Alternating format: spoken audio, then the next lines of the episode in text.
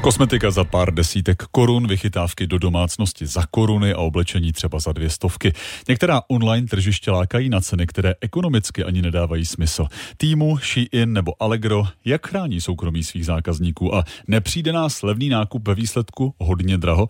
Téma dnešního antiviru ve studiu se mnou autoři Jana Magdoňová, Honza Cibulka, vítám vás. Hezké dopoledne. Dobrý den. Vyplatí se tedy nakupovat přes tato online tržiště, ty ceny jsou často naprosto bezkonkurenční.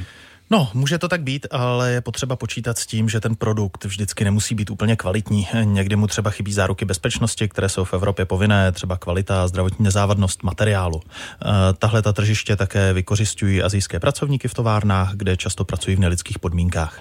Eh, tím jsou pak schopné tu cenu snížit opravdu na minimum, ale třeba zákaznický servis je potom složitý, někdy tak například není možná výměna vadného zboží nebo nejde provést a pokud eh, ten produkt ekonomicky opravdu nedává smysl z pohledu toho prodejce, tak je potřeba spozornět, jestli za něj třeba ten člověk nakonec nezaplatí něčím jiným, třeba soukromým. Co si pod tím představit? A platforma určitě počítá s tím, že ti prodá další věci, aby se jí levné nákupy vrátily. Bude na tebe agresivně cílit reklamu. Nejen ona, ale tvoje informace pravděpodobně přeprodá i dalším obchodníkům. Nezapomeň, že jde hlavně o čínské firmy, kam naše GDPR dosáhne s obtížemi.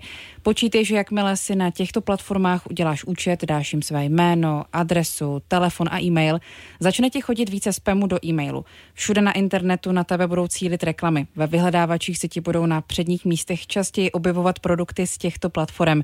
A třeba ve Spojených státech už se k tomu přidává i automatické navolávání. Dobře, dejme tomu, že tam chci něco koupit. Jak si tedy napáchat co nejméně škod?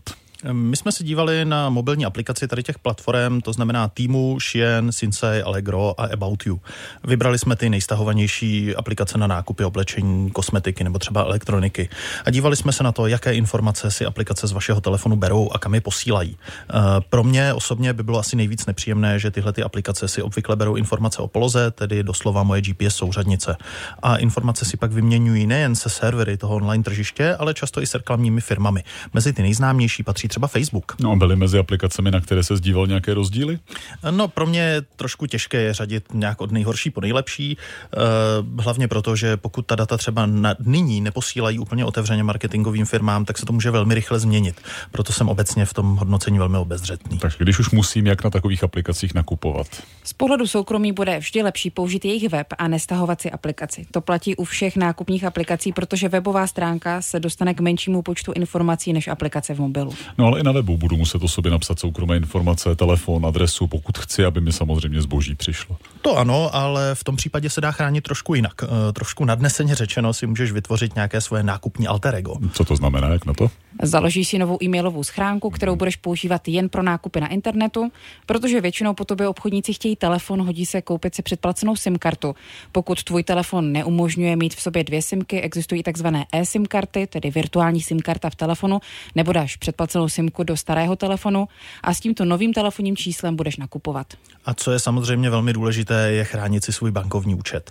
Dá se využít třeba speciální jednorázová virtuální platební karta, kterou zadáš do systému obchodníka a potom nákupu se ta karta sama zruší. E, tady ty služby ale nenabízí všechny banky, dá se proto zřídit nový speciální účet, s platební kartou, kam si budeš nabíjet peníze jenom tolik, kolik budeš potřebovat na zaplacení toho aktuálního nákupu. No dobře, a co adresa, jméno? A zboží si můžeš nechat poslat třeba do práce, pokud máš tu možnost. Teoreticky by se dal zřídit i PO Box na poště. Se jménem je problém, protože pokud ti zásilku uloží na poště, budeš potřebovat svoji občanku se skutečným jménem. Jana Magdoňová, Honza Cibulka. Díky. Naslyšenou. Naschledanou.